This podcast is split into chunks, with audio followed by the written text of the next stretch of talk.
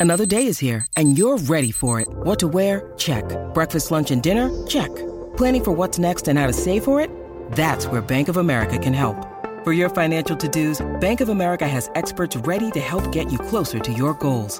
Get started at one of our local financial centers or 24-7 in our mobile banking app. Find a location near you at bankofamerica.com slash talk to us.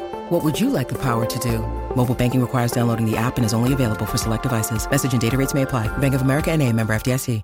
G'day, Mike Hussey here, but you can call me Mr. Supercoach. KFC Supercoach BBL is back and there's 25 grand up for grabs. So what are you waiting for? Play today at supercoach.com.au. T's and C's apply. New South Wales authorisation number TP slash 01005.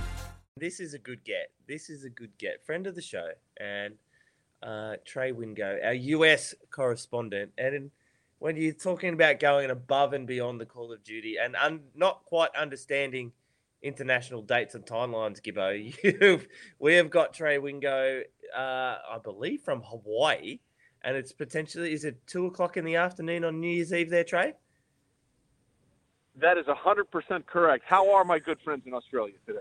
We are good. We are good. We are basking in the glory of New Year's Day. The the sun hasn't come up a different color. The world is still the same uh, in the same mess that it was yesterday. So hopefully things can. Uh, you guys in Hawaii can. Uh, you guys in Hawaii can can shift the narrative, as our friend Joel Kane would say. But how are New Year celebrations kicking off in Hawaii? Uh, very mellow at the moment. I'm I'm currently playing a horrible round of golf, but the good news is there's just about 30 miles an hour worth of wind and a massive rainstorm is coming, so that will really make the game be better.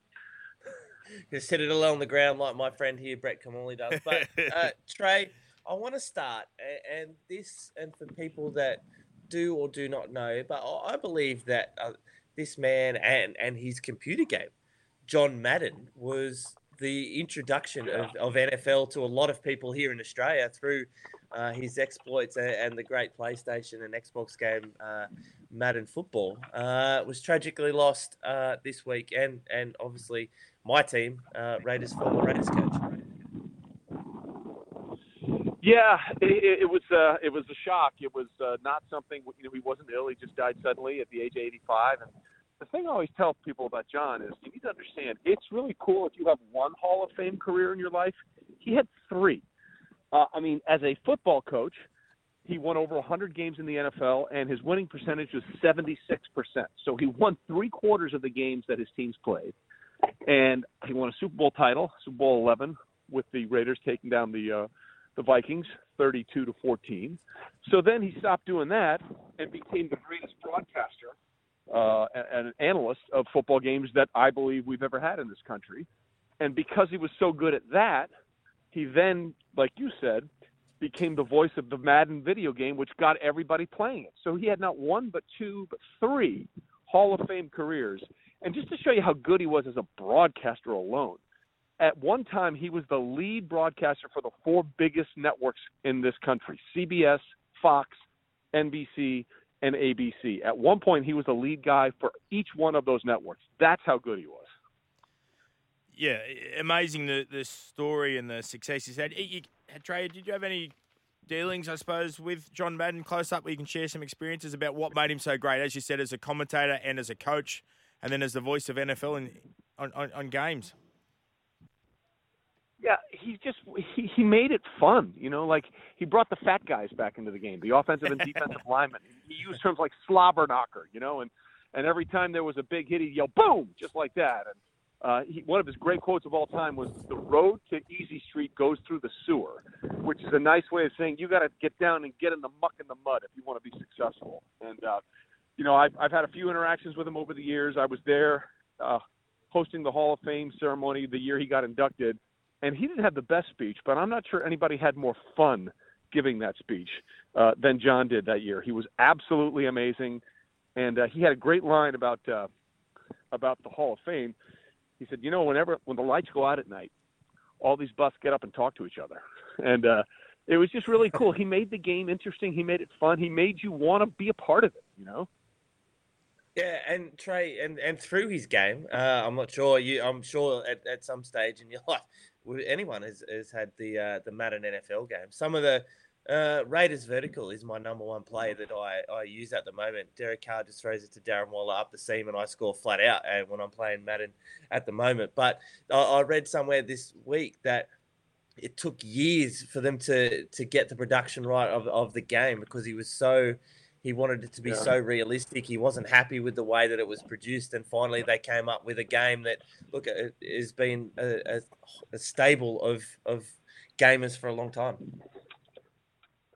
he created an industry. I mean, like video games really didn't exist before Madden, and uh, th- th- that's the, the the thing that is so unique about him is that he he just was like he, he was every man in, in so many ways, but he was also he he did it in a way where he didn't feel like you were talking down to you or it wasn't fake. It was just his natural enthusiasm about football and his energy that I think people really related to. And uh I- just don't think there'll ever be another broadcaster like like him because now you you do that, and people say, "Well, you're trying to be the next John Madden," and there's never going to be another another John Madden. His his uh, it just he was so real and so honest. And and the other thing is, you know, we talk about how jovial he was, but before the NFL was even admitting that there was a link between playing football and concussions and head injuries and all that kind of stuff, there are clips of John talking during a game. It was a it was a one I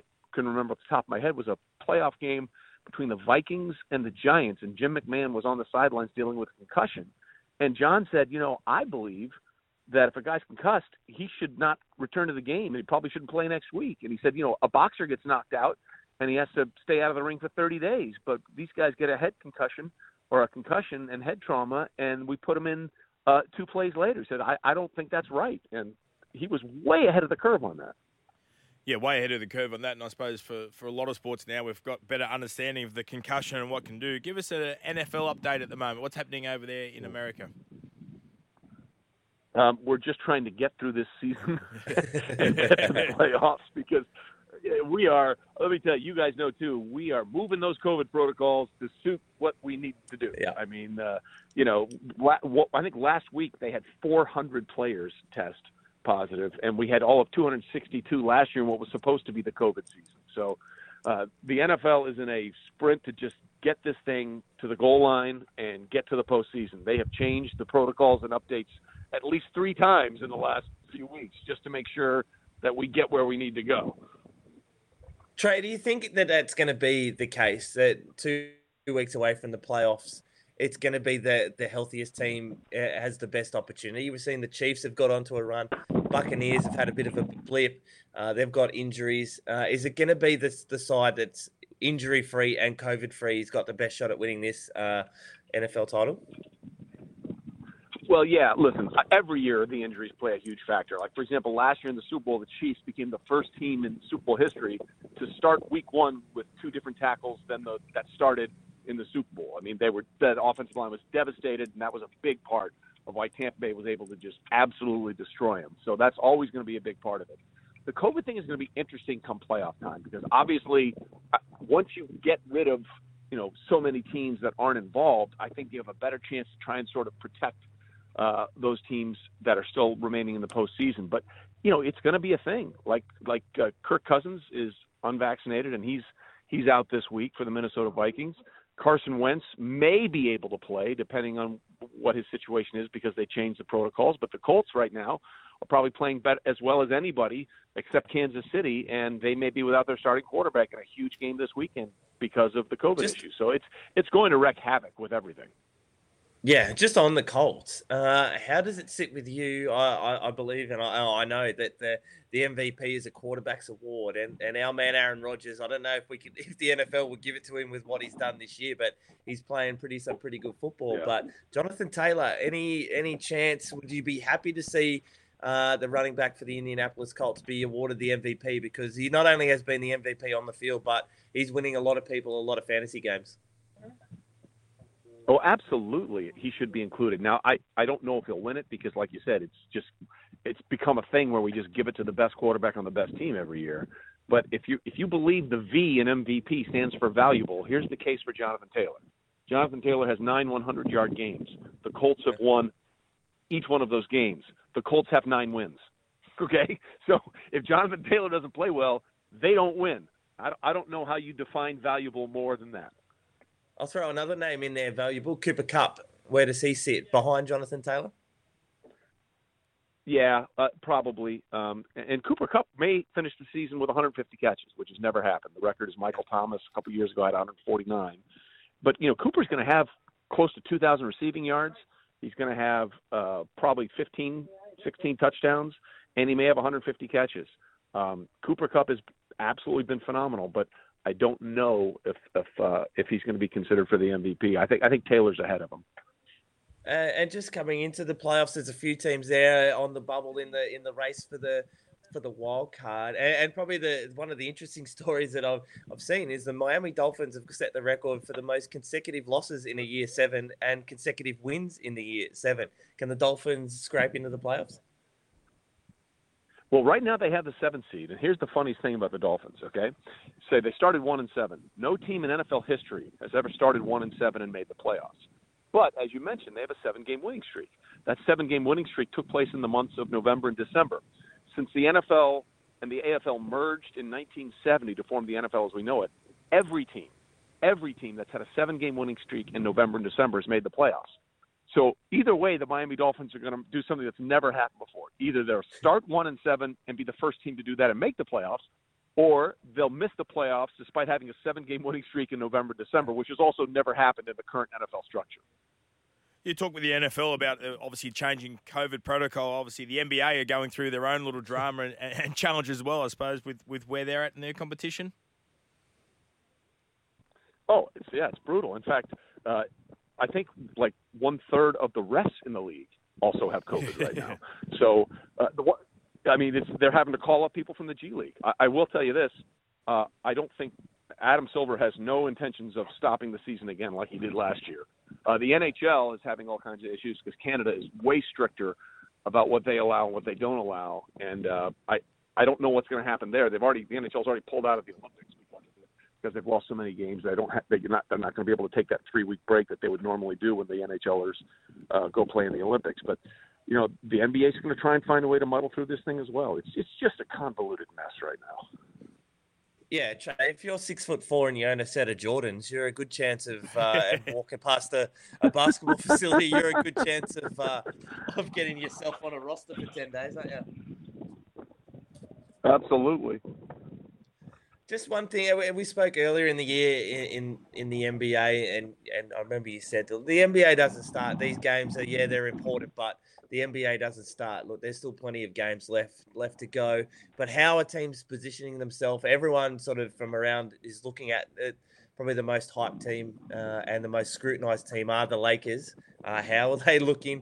Uh, is LeBron happy with everyone there? Are they going to see the season out as this roster, or are they going to try and make some changes? Well, I think they'll make some changes, but the bottom line is that the, that do, that trio that they thought was going to be great has been a disaster with Russell Westbrook, LeBron, and, and, and Anthony Davis. Now Davis is hurt now, and that cr- creates another issue entirely. Um, but you know the Russell Westbrook thing was just a it's, it's been a disaster, an absolute disaster. So I, I listen, it's a long season, but the Lakers, as they are currently constructed, uh, don't seem like much of a threat to anybody right now. No, I, I, I, agree. I think they need to to make some moves and, and, and what it was. But Trey, we'll let you go. Uh, if you want to give us your best Jim Nantz impersonation and, and, talk us through your next shot while you're uh, while you're on the phone, we're all good for that. It, that. That would make just absolutely outstanding radio. Well, let's let's do this now. Well, Tony, he's got a cross breeze from 154 yards away. Uh, the wind has picked up a little bit, and the rain is dropping, which means it's going to have to power through uh, the moisture in the air. It's going to be close, but the pin is tucked to the left side of the green. Always put it on, and it's fantastic. It's absolutely fantastic. Absolutely, and we don't know the absolute difference. You've probably hit it 300 meters left. But Trey Wingo, thanks for joining us. Probably. Uh, our US correspondent. All right, guys, take care. NFL. Enjoy your New Year's over there in Hawaii, and hopefully uh, we'll get you back on the show uh, very, very soon.